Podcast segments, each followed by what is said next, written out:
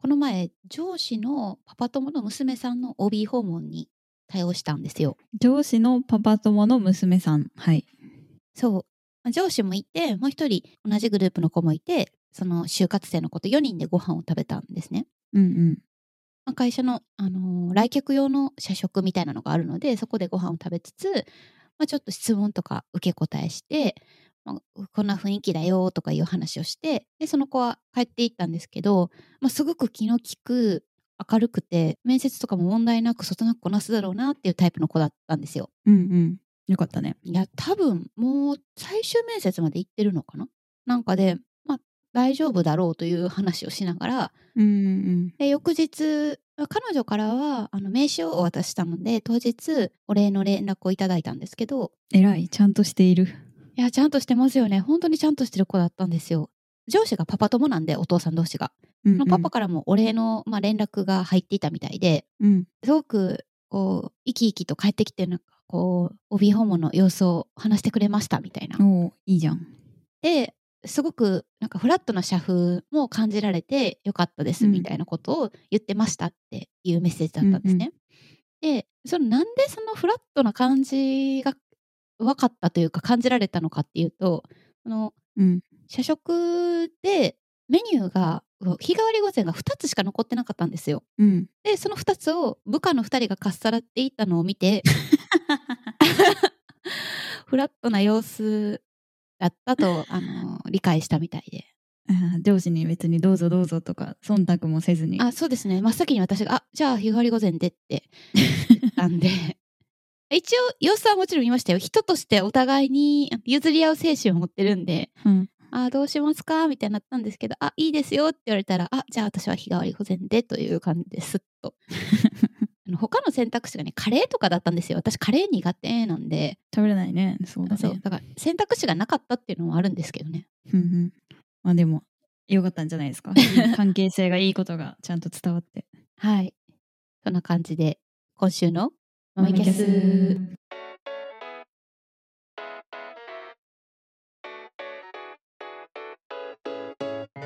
改めましてご機嫌さんゆうですご機嫌さん、さきです、えー学生時代に京都で出会ったミレニアル世代のゆうとさきが最近あった面白いこと、おー気になることを紹介しながら耳まめ、口まめに語り合う番組です。よろしくお願いします。よろしくお願いしますいやそうでその時に、まあ、面接最終面接とか、まあ、その後配属面談とかで自分って当時どういうこと言ってたんかなと思って使用パソコンの当時のフォルダを開けて資料を見返してみたんですよ。恐ろしいことするね。もうね本当に恥ずかしくて恐ろしいものが詰まっていましたね。いや、もう、日本語が書かれているかすら怪しい。そうですねあの当時の融語で書かれていたんですけれども うん。今となっては誰も解読できないかもしれない。いやーさすがにあの U を継承するものでさえちょっと解読を危ぶまれたのですが うん。学びはあった。というか当時どう思ってたんだろうなってことは一応ねあの人格同一人格の人間が書いてるものなのでなんとなく分かりはするんですけどうんうん。いやーもうまず何言うてんねんって感じですし え次に何様やねんって感じで本当に まあ、そうなるね。そうよく会社入れたねって思って驚いたんですよね。まあ、あるよね。そういう、そういう時期って。いやなんか例えば調査短所とか書くよく書くじゃないですか。で、うんうん私が働いてる会社の最終面接用に多分トークスクリプト的な提出する文章じゃなくてこういうこと書こうみたいなメモが残ってたんですよ。うんうん。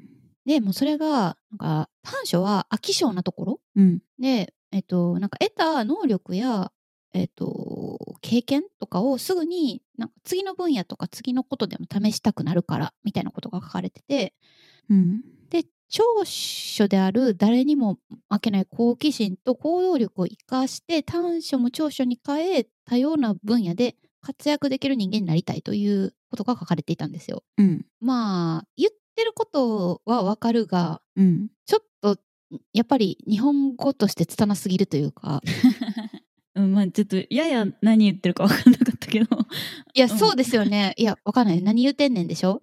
これはね、あの、何様やねんっていう感じではないんですよね。何言ってんねんなんですけど。うんうんうんで、あんまり、この私たちのキャあのポッドキャストを就活生が聞いてるとは思えないんですけど、そうだね結構やっぱ同世代の方から上の人が多い気がするね。そうですよね。ただ、あ一応、まあ、もう社会人7年目に入り、当時の私の長所短所、まあ長所ですね、をうん7年目の私が書くならというのもちょっとご用意したので、披露しようかなと思ってまして。はいお願いします。一つ目は、えっと、好奇心、探求心。さっきもちょっと触れていたと思うんですけど、うんこれを長所に挙げます。うんうんで、理由としては、まあ、専門性を高め深めていくことに強く興味を惹かれ、常に好奇心を持って業務に従事できることが長所であると考えます。うんえー大学では国際司法を専攻するゼミに所属して、国際取引法に関する知識や考え方の習得に勤しむ一方、在学中は知的財産管理技能士の資格を取得するなど、興味のある分野の法律については書籍やセミナーなども活用しながら積極的に知見の習得に努めてきました。どうですか？うんえあそれはえっ、と新卒の時に提出する文章として書き直した場合にってことか理解した理解した。そうそうそう。あとね、もう一つはね、コミュニケーション能力。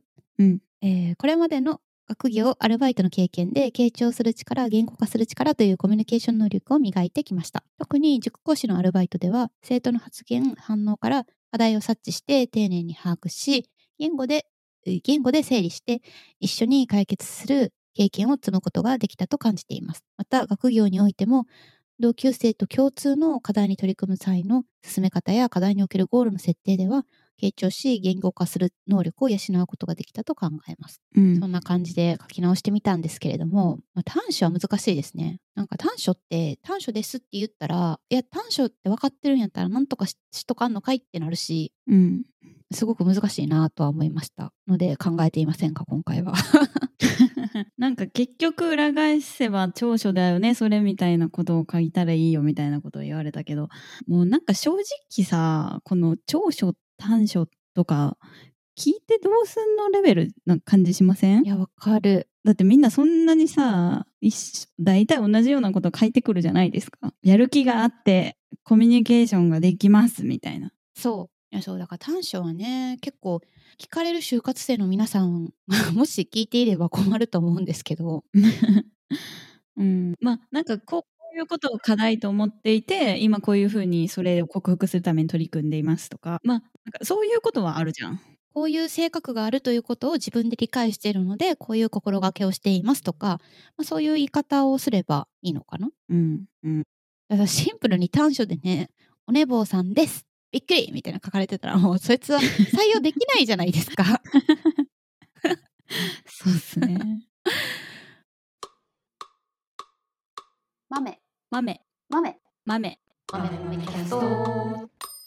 ちょっと当時のやつはね本当に他の志望動機とか何考えてたかももうよく手がかりがつかめないレベルでわからないものもあったのでうんうん。ちょっとまあ全部は興味ないでしょうしね紹介しないですけどなんか就活の軸みたいなのも一応メモの中に残ってたんですよ。おーはい。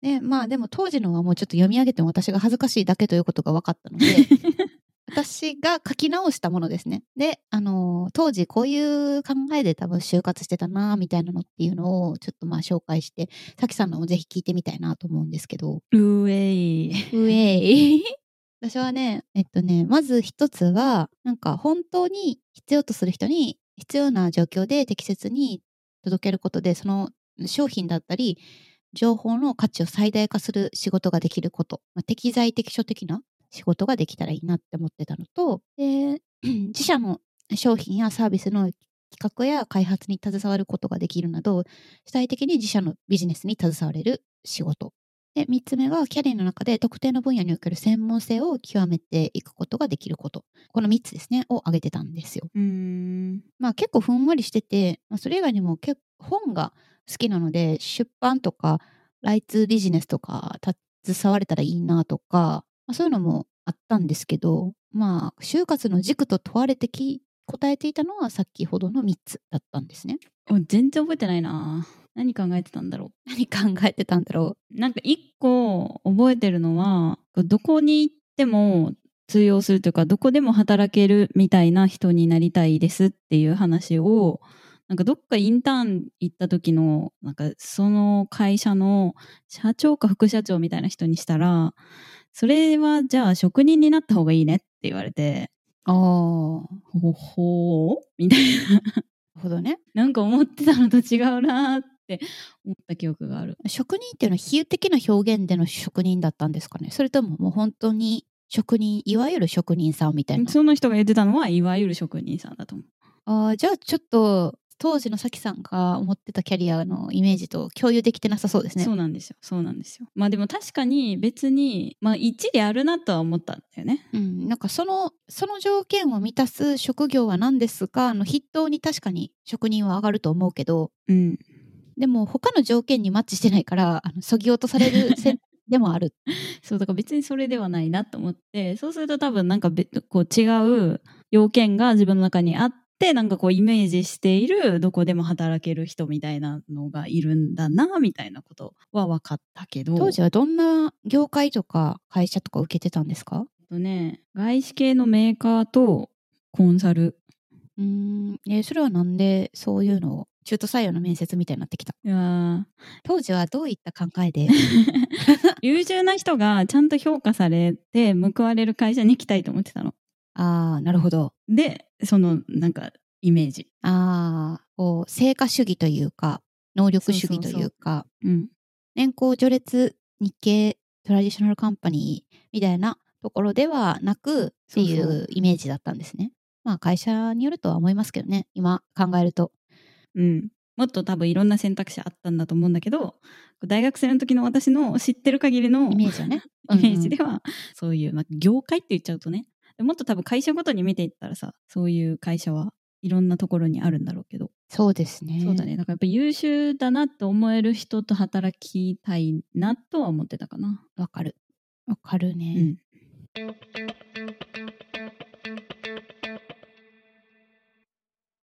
今のさきさんの知識と経験で当時に戻っても同じような就活しますか？ちょっと変えます？やっぱり。えー、考えたことないな。今考えるんですよ。だってやっぱさそのもう私が就活してたのって10年ぐらい前なわけじゃないですか。でその時とはさうん。いろんなもことが違うじゃん。例えばなんかその時新卒でスタートアップとかベンチャーに行くって結構なんかえ意外？みたいな。結構少数派というか大卒で大企業に行く人が多かった？まあ比較大企業ってこともないか。まあそうね。なんか名前がわかるとかまあ。今でいうまあ日系プライム企業みたいなところが良しとされているみんな目指しているだろうみたいな雰囲気があったのかもしれない。うん。かな。まあ勝手がたいよねみたいな。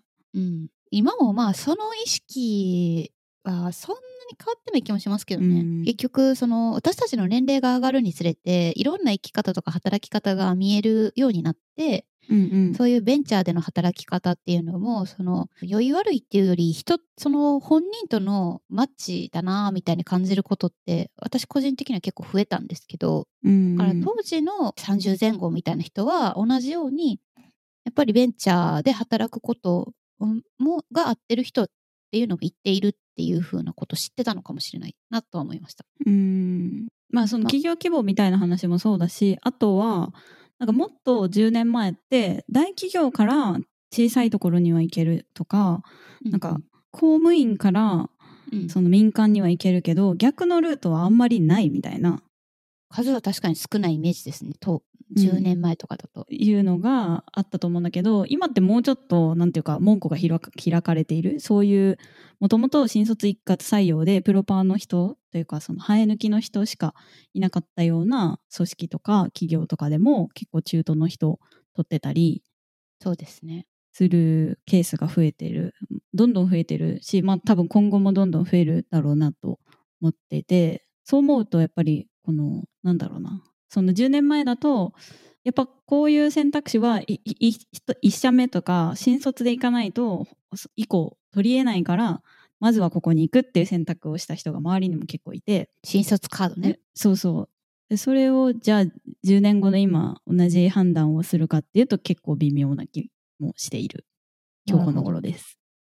なるほどね。いやー、でも私は結構、やっぱ新卒カード切れるところの範囲内でもう一回就活する気がするな。一社目からベンチャーとかっていうのは結構リスキーというか、な気がする。うんうんし、まあ私の場合は、あホームのお仕事がすごく楽しいので、ホームの仕事でってなると、ある程度の企業規模がないと、その教育体制とか、その扱える契約の累計とかに幅がないので、一社目はやっぱりどうしても大きい企業で、まあ経うん験と、まあ、リスク取れるようなまあ企業で、まあ、何年かや少なくとも何年かやってでまあ、うんうん通しの利く一般的なホーム経験みたいなのは得ておいた方がいいなとかも思うので、まあ、やっぱり日うんうん系大企業かなとは思いますけどね。なるほどね。いや、もうちょっと真面目に就職活動するんじゃないですかね。いやーまあそれは違いない。本当に もう一回やるなら。もうだって途中でめんどくさくなって、結構早々に、もう、なんか、内定もらったところに、まあ、ここでいっかって言って決めちゃったから。わかる。私も一社目あの最初に内定もらったからもう以後新しいとこ一切受けてなくて先行進んでたとこは最後まで受けましたけど、一社目で結局決めちゃったんで。いや、もうちょっとね、やる気出そうやって、当時の自分に思います。そうね、すごい優先度が低かったな、就職活動とか、なんかそれに対して情報を自分の足で集めに行くみたいなところの、なんかやっぱりどうしても東京に企業が集中してるとかってなると、うんまあ大阪でもいいんだけど、京都からさ、足を運んでいくって結構なかなかお金も時間もかかるから、うん。なんかもう、うーん、全然優先度が高くなかったな、自分の中で。当時は何が優先度高かったんですか、逆に？えー、生活でしょ。生活か。そうか。まあ、あと目先の飲み会とか。卒業旅お金行とか、ね。貯めて、そう、旅行に行くとかね。そうか。まあ、あともしかしたら今の方がもっとなんかウェブでカジュアル面談みたいなしてくれる人とかが多いかもね。それいいことかもしれない。ああ、OB 訪問って言ったらね、スーツ着て会いに行ってありがとうございました、みたいな。一連の流れがあったけど確かに今は結構コロナもあるしっていう感じで、うん距離、えー遠いとなおさらじゃあズームでしますかとかってなると、地方就活生にとってもすごくメリットがある気がしますね。うんうん。まあやっぱりね現地で会会ったりするのとは全然情報の得られるものは段違いだと思うけどでもまあコスパで言ったらだいぶいいよねそれができるんだったら。うん。まあ、ある程度先行進んでからもうちょっとそのより詳しくみたいでな感じで会うとかいうのも選択できる余地がありますもんねその相方がうんうん。面直接か、ウェブかいや思い出してきたわいろいろ。なんかすごい大変だった。やっぱ企業でもさ面接とかになるとその新幹線代くれる会社とかもあったけど、うん。それがなくてじゃあ夜行バスで毎回京都から東京に行くってなるとさもう絶対体しんどくなるしさ風邪ひくしさ。うん。そうね。そう。でゼロ泊で行くわけにもいかないしさ。いやしんどいですよね。いくら大学生とはいえね。無理無理。私も新幹線出してもらったタイミング以外で行ったことない気がするな。東京に。まあとはいえでもまあじゃあ東京で大学生したかったと思ったことがあるかっていうとそれはほぼないけどね。いやそうですね。うん大学は関西で全然良かったな。うん。まあ、就活してた時はやっぱり東京の方がそれこそ会社も多いし本社機能を持っている組織があるのは大体まあ東京が日本の場合は多いじゃないですか。数で言うと。だから、うん。まあ仕事始めるんだったら東京で働き始めるのがいいかなと思ってたし。うん。しまあそのタイミングじゃなかったら関西から出てこないかなとも思ったんで東京で就職したんですけど。うんうん。まあもう今はどどこでもいいかなって思いますね。その東京が嫌になったっていうより東京にこだわりがなくなったみたいな感覚です、うん家賃とか高いですしね。あー就職活動ね。その時なんか多分私転勤がないっていうの第一条件だったかもしれないわ。ああそうなんだ。うん。なんで？転勤嫌なんか？やだね引っ越しそんなにしてるのに？転勤ってさだって勝手に決まるじゃん別に自分が福岡に移住したいですとか言ってさ行けるわけではなくて基本的にその転勤がある会社っていうのはそうですね。定期的に支店を移動したりとかね。ちょっと私はそのルールに乗れないなと思ってなるほどね。思ったしでそのルールに乗れない状態でそういう会社に入るとそのルールに乗れる人が出世していくわけだからその状態にも多分なんか耐えられる。不満が募るだろうなと思ってそうなるほど。確かにね。これもうだから第一条件だったと思う。第一条件か。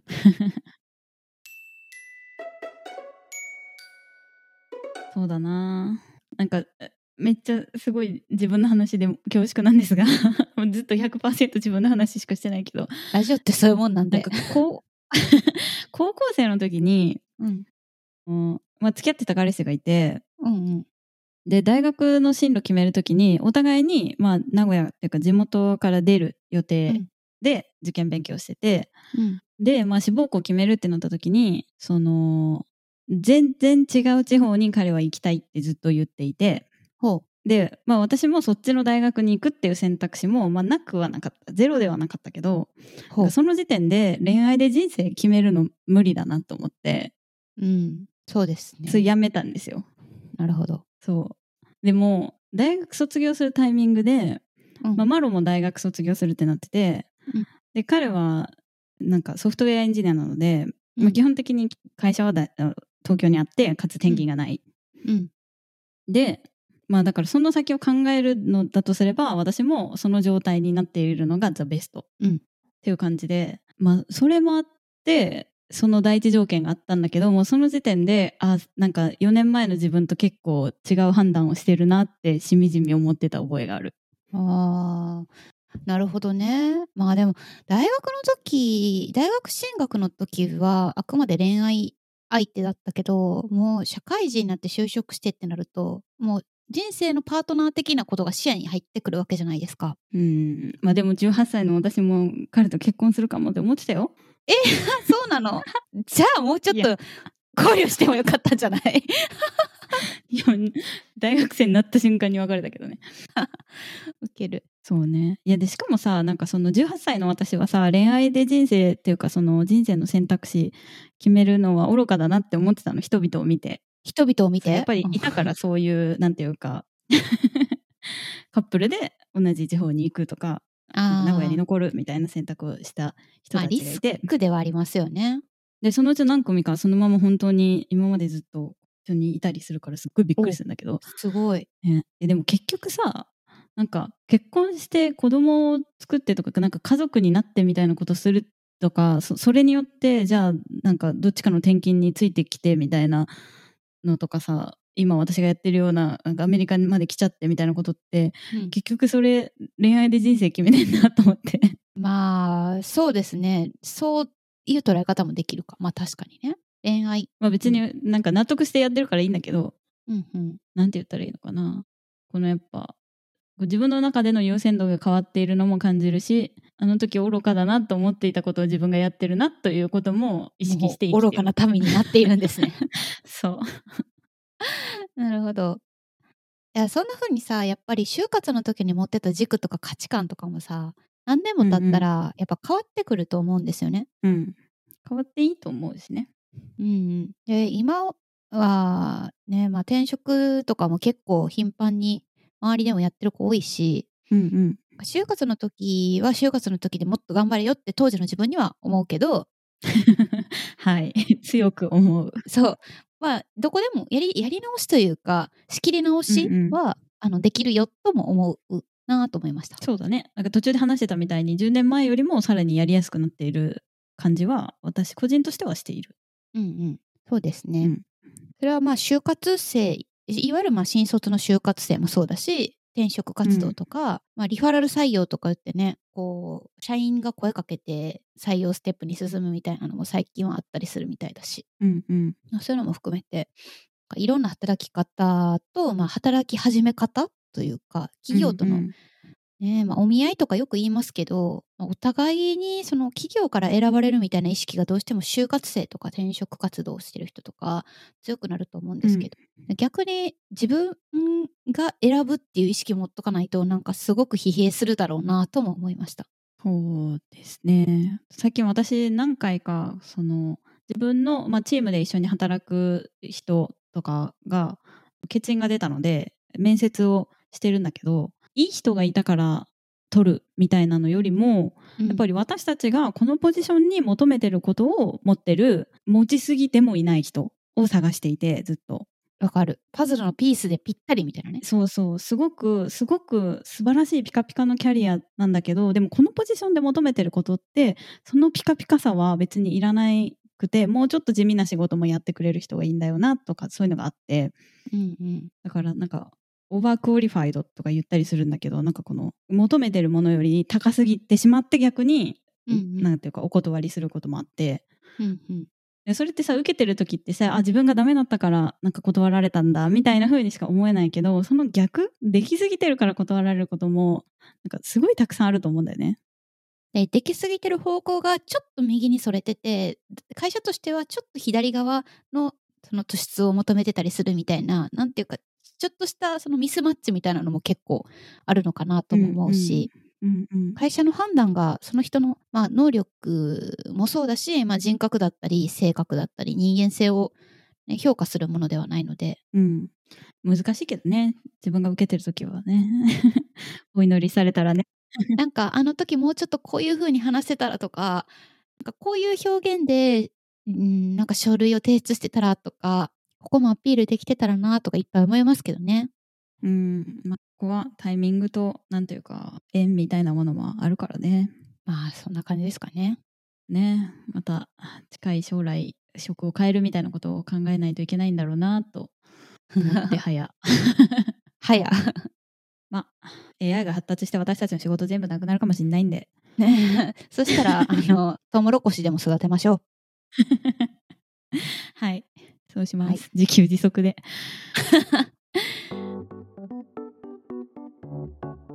はい。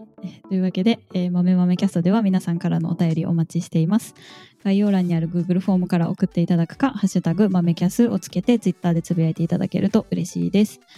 ツイッターはアットマーク豆豆キャストでやっていますのでフォローもぜひお願いします。それではここまでのお相手はさきとゆうでした。それではごきげんさん。バイバーイ